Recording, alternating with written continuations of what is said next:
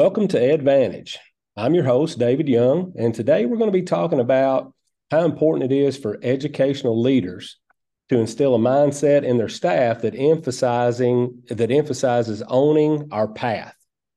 As a leader, we need our organizations first to remove the things in our minds that act as barriers and really feel like barriers, but in reality, they're usually factors that we can overcome. Second, the staff and the organization must feel like we control our own destiny as opposed to feeling like outside influences are always negatively affecting us and keeping us from achieving the level of success that we'd like to achieve. Now, as you know, instilling a way of thinking or a mindset takes time, effort, and consistent messaging from the leader. It eventually becomes part of the culture, but there are typically a lot of defining moments that are modeled by the leader along the way. So, before we get started, I'd like to introduce my two guests today. I'm very excited about having them with us.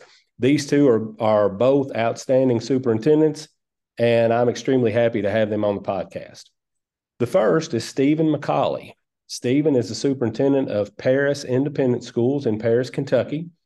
Paris Independent is a small, diverse, independent school district in north central Kentucky with a ton of pride and history.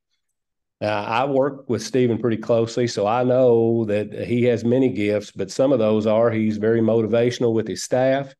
Uh, he connects easily and connects well with the students and the staff, and he's fantastic at marketing and social media, although he might not admit that himself. He's very good at that.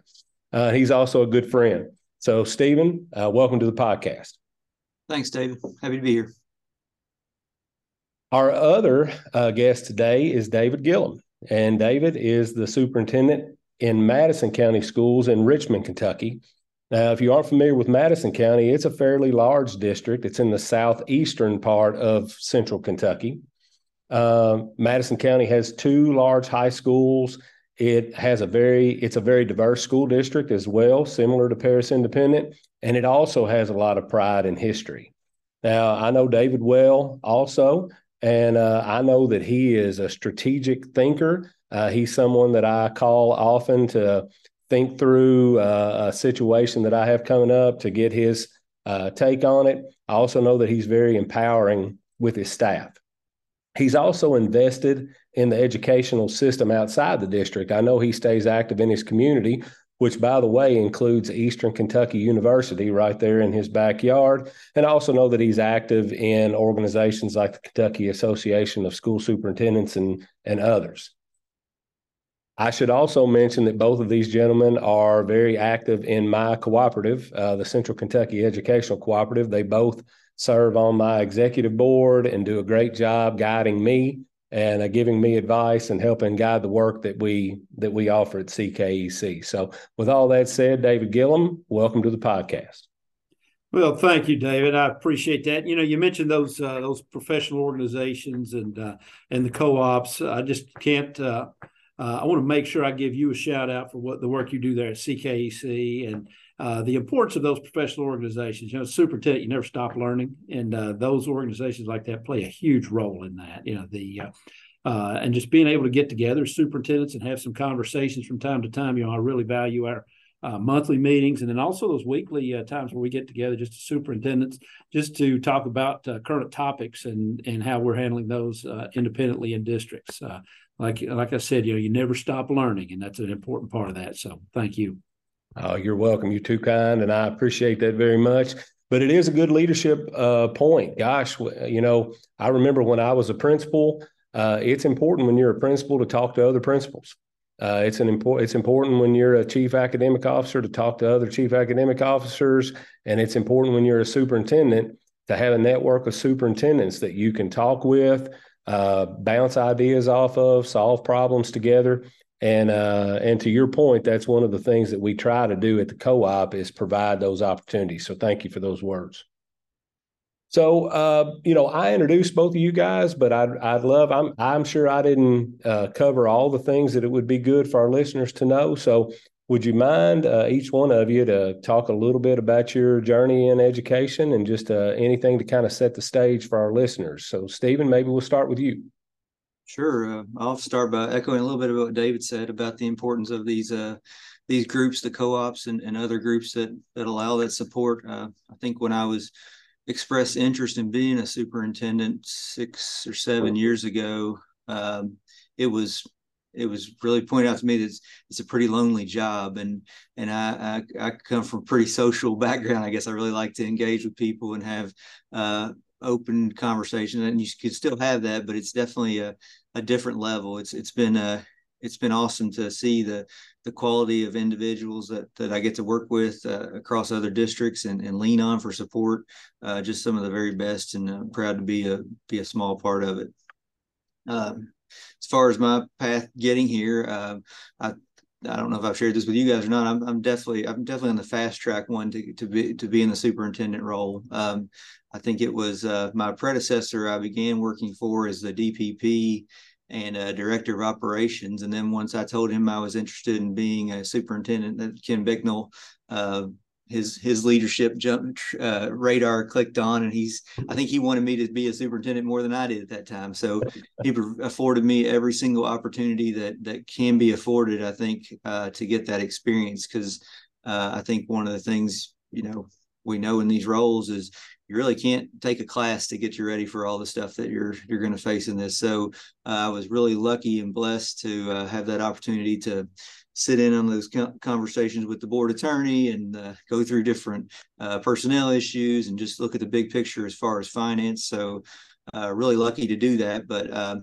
like I said, as far as a fast track, um, I think the thing that might give me a different perspective and definitely may show some i don't have as much experience as some of the others in leadership. I went from a classroom teacher in the high school to less than three years later being named superintendent. So you probably won't find too many people with that type of a path to the to the role. What, what would you say let me ask you a follow-up question. So that is really unique. Uh, and by the way quick leadership tip for our listeners. If you don't have a mentor see if you can find one uh, having somebody like that that's giving you those opportunities is extremely uh, powerful and helpful. Uh, and there are people out there that are willing to help you out like that. I know each of us are, and I hear that from other superintendents as well. So, uh, so back to your point though. So you went straight from a classroom to being the superintendent of the district. Uh, talk a little bit about about that. How was how was not that? Straight, not straight, Dave. I went, it was three year gap in there, but well, it was a fast track, I guess. yeah. What what were you doing in the in between time in those? Yeah. Three? So uh, when when Ken Bicknell, our predecessor, was hired here as the superintendent, uh, he did not have DPP certification, and, and I am only one other person in the district had it. So uh, I applied and ended up getting that. And and at that time, I was able to take on a dean of students role uh, at elementary school and get my foot in the door administratively there. So we're, we're a small district, multiple hats. Uh, so as you can see with that that role, uh, within a year and a half, I was the director of operations and overseeing transportation, HR, uh, uh, overseeing some oversight of facilities, getting into the budget, and then uh, a year later, assistant superintendent of operations, and then a couple months later, named superintendent as as uh, Mr. Bicknell had left. So, uh, so really, really a fast track, but definitely a lot of experience in that short amount of time. That's what I was going to say. You had a ton of experience, and that's in a lot of ways that's the beauty of a small school district. It's also it's kind of flips, you know, each side of the coin. You know, it's difficult to have to wear so many hats, but man, you get a lot of great experience in a short period of time. Also. Yep. All right, let's switch over. David Gilliam, tell us a little bit about your educational journey. All right. Well, I'm in my 31st year, finishing up uh, year 31 right now. Started out as a classroom teacher back in 92, business and marketing teacher, did a little coaching, became athletic director, uh, then moved into the high school principalship. Uh, spent seven years as a high school principal, then uh, moved to the district office as chief academic officer 10 years ago. Mm-hmm. Uh, and five years ago, took over as superintendent of uh, the school district. Been in Madison County my entire career. Uh, so that's a little unusual, uh, not not quite as unique as uh, as Stevens fast track there, but uh, uh, but still, uh, you know, like I said, been in been in this district, enjoyed every minute of it, and just um, lifelong educator, and it's been a been a good journey so far. So tell us about. You're right. There aren't that many people uh, probably uh, across the state and the nation that have been that are superintendent right now that have been in that school district the whole time. What do you think are what are some of the benefits that maybe come from from the fact that you've always been there, and are there any obstacles you kind of have to overcome as a result? Well, yeah, that's that's pretty easy, David. Uh, the uh, the good part is you know everybody. The bad part is everybody knows you. uh, that's, that's, kind of the way it works.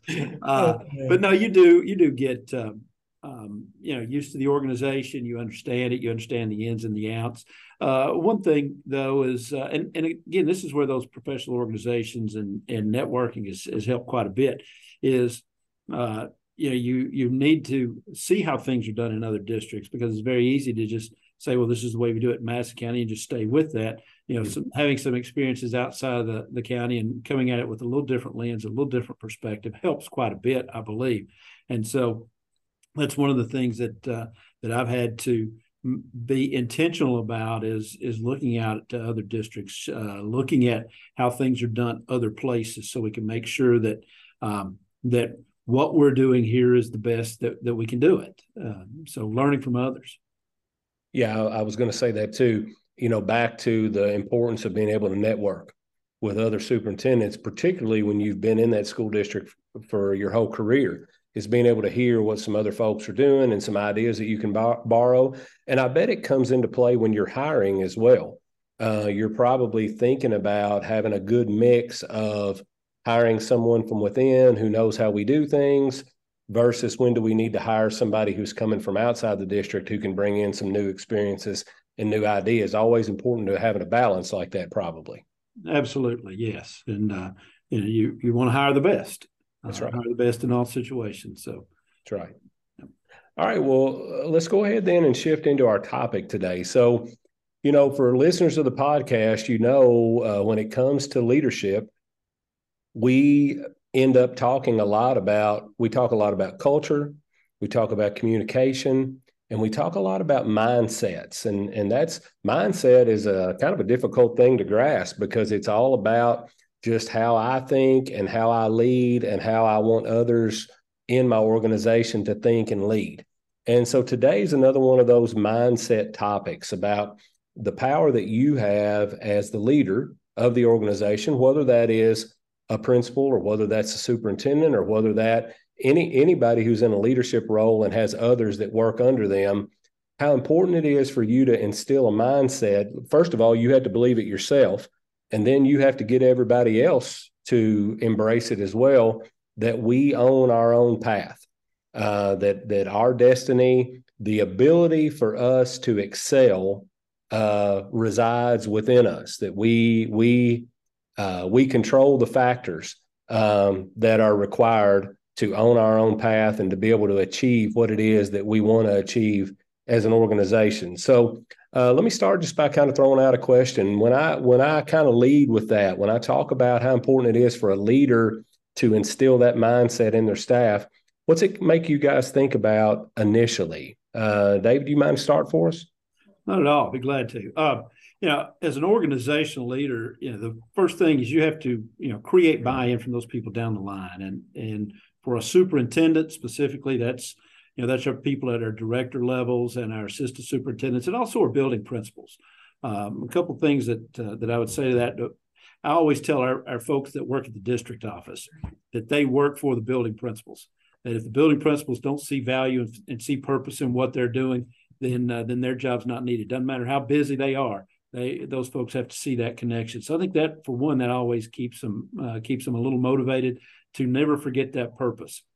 Uh, you know, we never want uh, folks at, at that level or at the building level, a principal level either, to feel like they have arrived. Okay. You know, uh, I, I mentioned earlier about always learning, always growing. You got to keep that in front of your people. And I think one of the one of the good ways to do that as a superintendent um, is to uh, to work with your people uh, that that work under you, so that they can have aspirations, so they can see themselves in that next level role. You know, uh, Stephen talked about earlier. You know that when he when he went to the, uh, the district levels uh, as a DPP, the first thing that his superintendent did was start talking to him about superintendency and and and motivating him to uh, to be able to to see that. It's almost like that carrot that's out in front of you.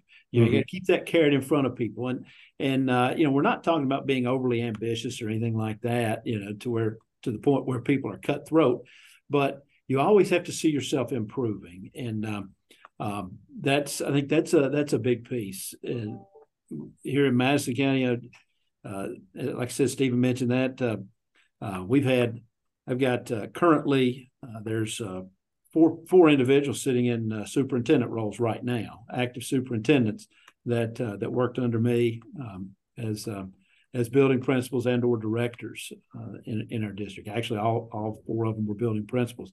And uh, and in addition to that, he mentioned Ken there. Ken was a uh, you know Ken was an assistant principal under me and a building principal when I was chief academic officer. So uh, so trying to keep that in front of you, having those aspirations and and having people people move up that line.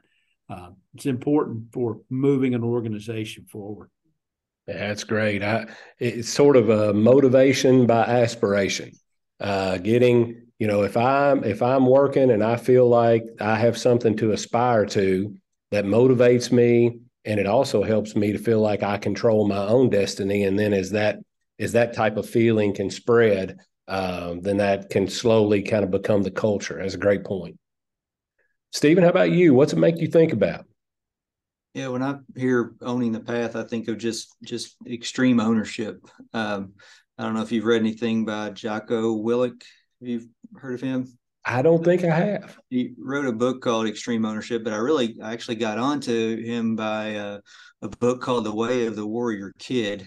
Uh, and it's uh, about a about a ten year old kid that's kind of getting beat up in the playground and lunch money stolen, and his uh, his uh, uncle came in for the summer and was a Navy SEAL. And actually, I read it with my daughter together when she was probably nine, eight or nine, and then last year I did a book study with our fifth graders over, over the book. So I had it was a voluntary book study. I had about 33 of those kids that read that book, and it was all about you know you're in control of your life and and how much you know you get to you get to make the decisions you get to control your day and really staying focused on um, you know getting yourself right before you you go reaching out I, I think we in education uh, and my team and myself included, we're, really good at identifying the problems. I mean, we're, we can we can we can show uh, what's what's going on, what's not going exactly well, and, and where maybe we need more support in, in another area. Uh, but we we it's it's hard to get honed back into you know what can we do, what can I do. So I really try to focus one to if I'm going to call myself leading, it's still hard for me to see myself as a leader. I just think of myself as a person trying to help the, the district move forward, but I guess I'm a leader too. Uh, is just to really get make sure that that's the focus. So anytime we go down, go off the rails a little bit, and it's okay to vent and talk about you know issues of the day, but in the end, I, I probably say with my leadership team three times a week. So what do what are we going to do about that? Uh, not not what are our principals going to do differently about that or our teachers? Like what are we going to do differently to to influence that? So uh, that that for me is just extreme ownership. Everything that happened this is my baby. That's what i tell i tell my friends. I say you know it's it's like imagine you wake up in the morning you're like you know if i was running a school district i would do it like this. And then i'm like i am running a school district let's let's do that so uh, so it's you know, it's it is it is my baby, and I put you know we all put a lot of blood, sweat, and tears into to the the well being of the district, and it means a lot. You know, it probably means as much to to me, and to, I'm sure it means a ton to David. And it's it's just it's it's almost like another kid, uh, and you just want to make sure you do everything you can to be successful. Great points. Uh, first of all, shout out for doing a book study with fifth graders. Uh, love that uh, with the extreme ownership and and that's what a great time of their life for you to start to instill in them that they control uh, their own destiny. Destiny, they're in control of their life. Um, and then I want to jump off. You you mentioned a couple things. I think modeling uh, for your staff is so important, and a lot of times the modeling just comes in the types of questions you're asking and the types of things that you're saying. It's it's verbal modeling. It's it's modeling. Here's what the voice in my head says. And you mentioned a couple things there. One, you mentioned uh, I ask my staff here at central office a lot. Well, what are we going to do about that? And I think about, you know, that works at a superintendent level, that works at a principal level, that works really at any level where you're just constantly bringing us back to the, uh, you're focusing us back on what it is that we are trying to get accomplished by saying, yes, there are lots of other things going on. There are lots of factors, but we control it at the end. What are we going to do about that? And the second one you said was, you know, this is my baby. And so as the leader, you know, I look at it like that, I think about it like that, and I want each one of my staff members to think that same way. You know, this is my baby. This is the thing uh, that I care about and really want to make uh, it as successful as it can be. So, kind of piggybacking off that, what are some other modeling uh, kind of any, any modeling tips as far as things that you know good leaders say in order to instill this whole owning our path mindset or other types of things that they can do modeling wise to uh, instill that mindset in their staff? Either either of you I'll, I'll share. We had a, a great training a couple last last month. Uh, Dr. Roger Cleveland came in uh, from EKU, and and we were talking about uh, dealing with diversity and equity and, and, and things of that nature. But he referenced, uh, you know, Stephen Covey's uh, seven habits of highly successful people and talking about that circle of influence and really you know being aware of when you're spending effort outside of that circle of influence versus when you're spending effort inside the circle of influence. Because any effort or stress or heartburn or heartache on stuff outside the circle of influence is really just a waste of time uh, it, when it all comes down to it. And i think um, having trainings like that was i mean that that hit home with our staff uh, like nothing i've i've seen uh, that next to the one CKEC did this past weekend with us, David. So I had to give a shout out. Thank you very much. But it, I think it laid the groundwork. That training in February, we had another staff day in in March that laid the groundwork for your your team to come in. Uh, that really just got us in a good mindset of wow, yeah, this is a different way to look at how I'm influencing kids and how I'm teaching in the classroom. And I think it just opened the door. So I think a great training is can go a long way uh, especially if if people come to it with the right mindset and and leave with with benefits. Well, I agree, and that whole idea of not spending time and effort and stress outside your circle of influence it's it's just let's control the things that we can control, and that that happens. Uh, you know, I remember when I was a principal. You know, if you're in a high poverty school, for instance, then you know there are all those barriers, and it's easy to think about. Well, we can't you know, what are we going to do? You know, we don't, you know, whatever the case may be, we don't have great parent support or students don't have the resources that they need when they leave us, um, whatever those uh, kind of cliche things are.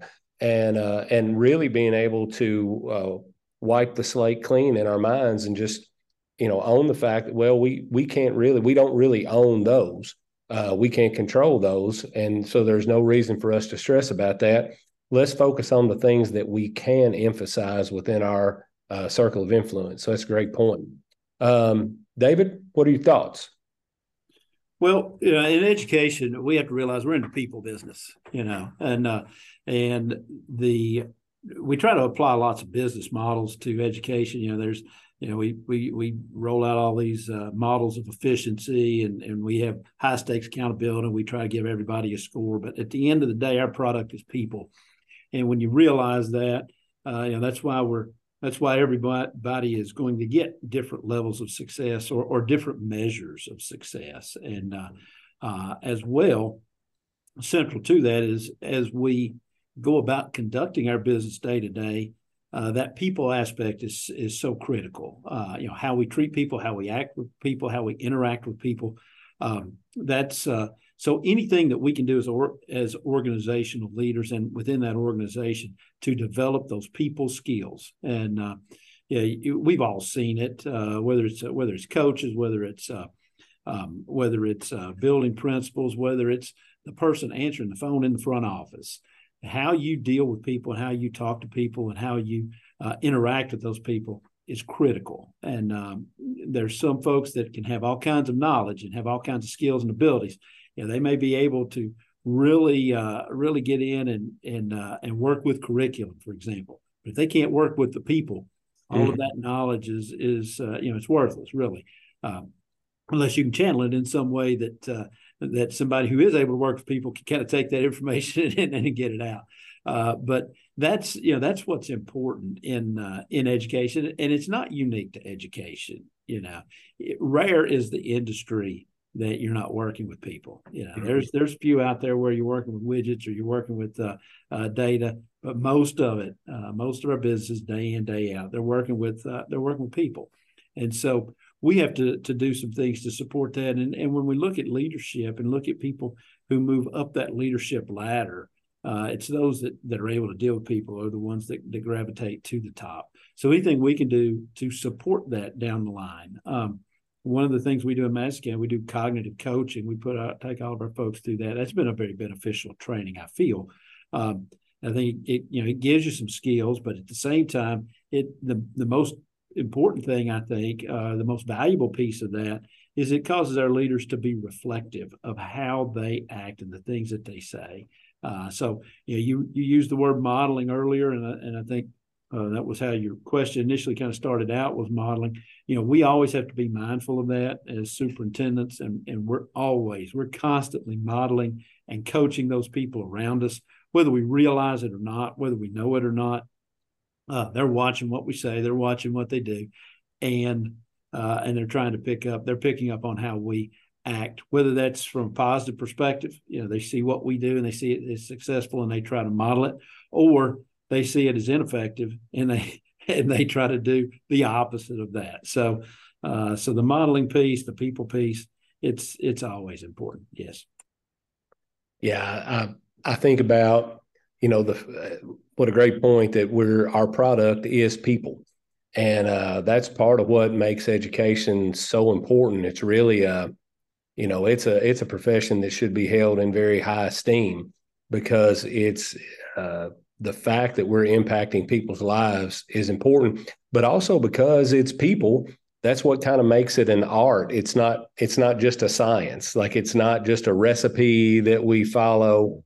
It's a very individualized uh, thing. And so uh, to your point being reflective on how we act and how we treat people uh, what we say all those are all those are so important for the teacher in the classroom with students or for the, the administrator uh, working with staff.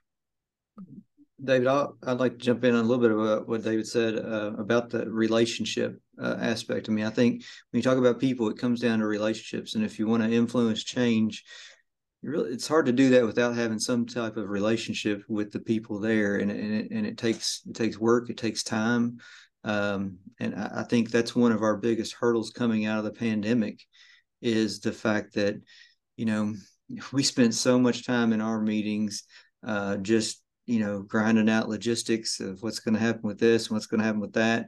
A lot of stuff was by zoom or virtual and you just you know i think we've forgotten some of those relational things that used to maybe be commonplace that you know we just don't do anymore. And i've even find that some of our meetings now just become just a, a grind through the the next item to try to get in to get everybody back out. And if you don't have that relational aspect i think it's it's hard to really influence change uh, to the level you really really want to get it to. So i think david's right just the people it's a people business. Well, and not only that, just think about that web of relationships that we're talking about. We're talking about web, a web from administrators to other administrators, administrators to teachers, teachers to teachers, teachers with students, students with students, classified employees being connected in all those different ways. There are a lot of relationships there that are important in order for us to all support each other and be kind of rowing the boat in the same direction. Agree? Yes, and those you know those relationships uh, you know are important, and the people are important and uh, you know we have to to make sure that our people realize just how important they are. You know, as we look at at success in schools, one of the things that we know of is that uh, you know one of the one of the biggest impacts on on students uh, on academic achievement is teacher efficacy, sure. and the same way we're talking about teacher efficacy, uh, you know, um, uh, administrator efficacy is just as important. We have to know, we have to believe that when we come to work every day, that the more uh, the more effective we do our jobs, that it will have an impact on on student learning and student outcomes and student achievement. uh, it's going to have an impact on the lives of kids and lives of our community. And uh, the degree to which we believe that uh, determines our uh, our true effectiveness. You know, it's real easy. You you mentioned earlier there, you know, all of the things we see out here. You know, the the um, uh, students coming to us with extreme needs. Uh, you know, we, are talking about behavior uh, issues being uh, uh, being greater than we've ever seen. We talk about the impacts of the pandemic. We talk about students being behind. We talk about uh, extreme academic gaps. We talk about societal problems and lack of funding and all of those things. It's easy for us to get distracted, throw our hands up, and, and get discouraged on that. And mm-hmm. so um, it's an even bigger challenge for us as leaders to, uh, you know, to make sure that that we're the ones, you know, being, uh, you know, building those relationships and valuing people and being really the, one of the biggest cheerleaders in the organization. And that's why those professional organizations are so important to us. Uh, you know, it's it's tough for us to vent in front of our people. You know, we need to get together superintendents and vent a little bit, and then uh, you know, pat each other on the back and and uh, get that pick me up and then go back and and lead that charge for our districts because it is you know it's critical that people see the importance and the and the difference that they make. Because if they don't believe they're making a difference they're not going to make a difference. Yeah totally agree. All right so i want to throw out a scenario. This is um this is a little bit of a pitfall that i see that i've seen uh, typically young principals. This this one isn't so much for district uh, leaders. It really is for our principals out there, and it and it's something that makes uh, sense on the surface, but it all it almost always ends badly. And so I can't we can't do this podcast without me throwing this out there, and then I want to kind of get your all's thoughts on it. So one thing, one mistake that I see uh, inexperienced or young principals make you know, a principal uh, is inside a school, and it be, kind of become it kind of becomes you know uh, our little world. You know, it's you know we're part of a district, but we're coming to work with this group of students, this group of adults, you know, every day, and and and again, we do want to control uh, our destiny. But one of the things that I see, uh, I have seen principals do is they try to instill this. Um, circle the wagons it's us against the world mentality. And when they do that, sometimes uh, it's us against the world. Well, who does that mean that we're fighting against? Well, we're fighting against society. We're fighting, sometimes we're fighting against central office. Uh, we don't feel like central office is support, like, like we can take care of ourselves here.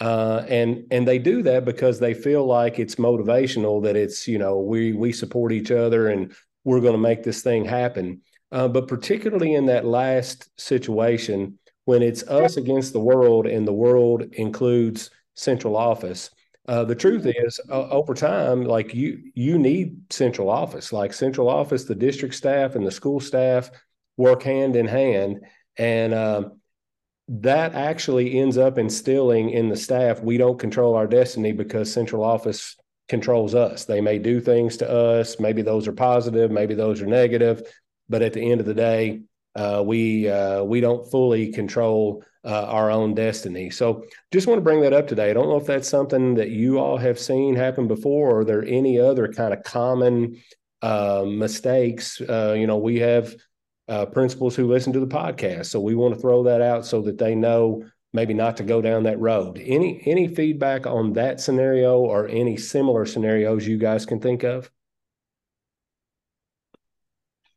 You know, as you talk about fighting there, I, we always joke. I use the uh, the phrase "we're we go to battle every day, slaying the twin twin dragons of ignorance and apathy." Mm-hmm. uh, that's, uh, but but we're not in that battle alone. Uh, you know, I think that's uh, the thing that you you hit on there that makes that um, a bad piece is when you when you feel like you're alone uh, or your school is the only ones and, and you're you're having to fight not only those things, but all of the, as we said, societal problems. And then you're having to work against, uh, or working against you in that effort is, uh, you know, KDE or or uh, the district level or or uh, the state legislature or or uh, Department of Education or whatever.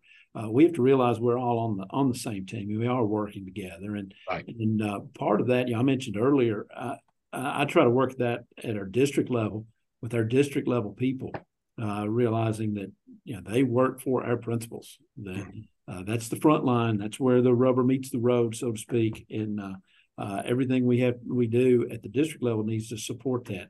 And and if we build that uh, piece, then our principals don't feel that isolation. Um, yeah, I, I, do put that off on the the district. But if a school feels like they're having to act like that, then there's a there's an issue with with how things are going at the district level. So need to you need to check that.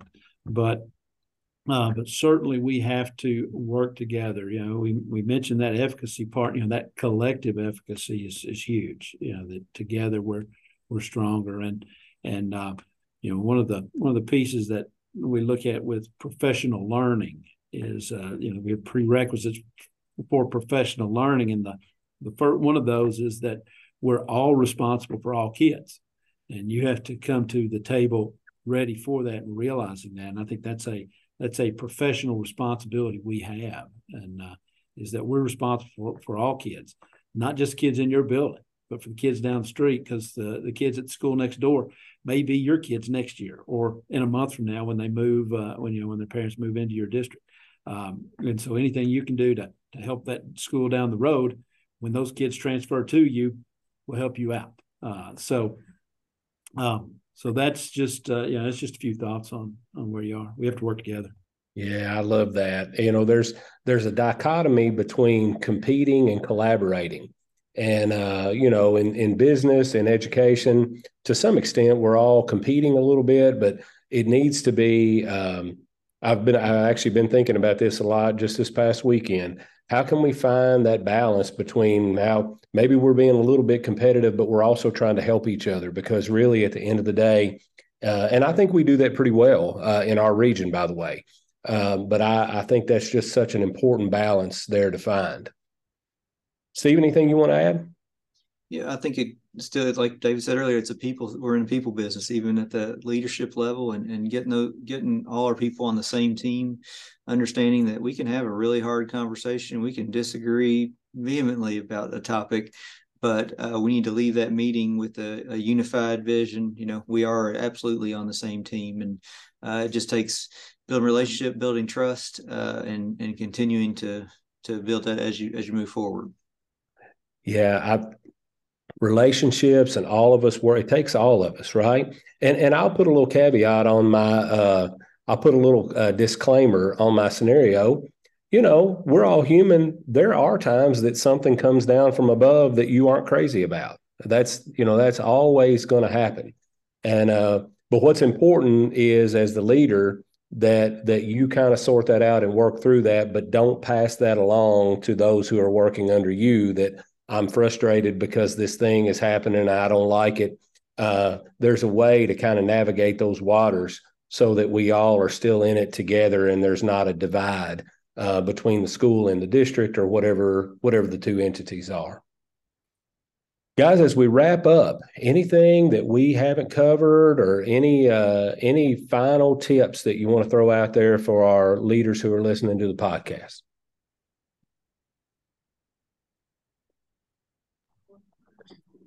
Well, one of the things that uh, you know, as we as we talk about all of these um, these things, David, you know, the uh, strategic vision. I would I would throw that out as as just a piece. You know, lots of every, everyone has a vision for the organization. Everyone, um, you know, any leader knows where they want their organization to be or has a good idea. They can picture it.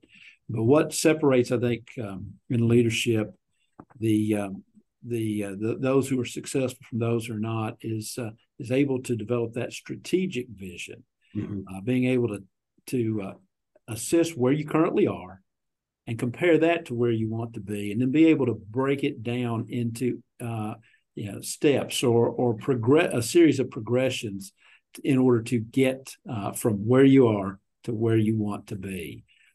that's what really you know separates those those strong leaders from those who are are not so successful is that that strategic vision piece and and then those who are really successful are those people who are able to get in there and uh, once they've identified those steps and be able to implement those uh, those pieces and really push people to to move from one phase to the next. Um, I think that's the that's a that's a big piece to uh, you know to moving an organization forward, and really, uh, you know, as you you said, um, you know, early on, kind of, you know, uh, owning your path.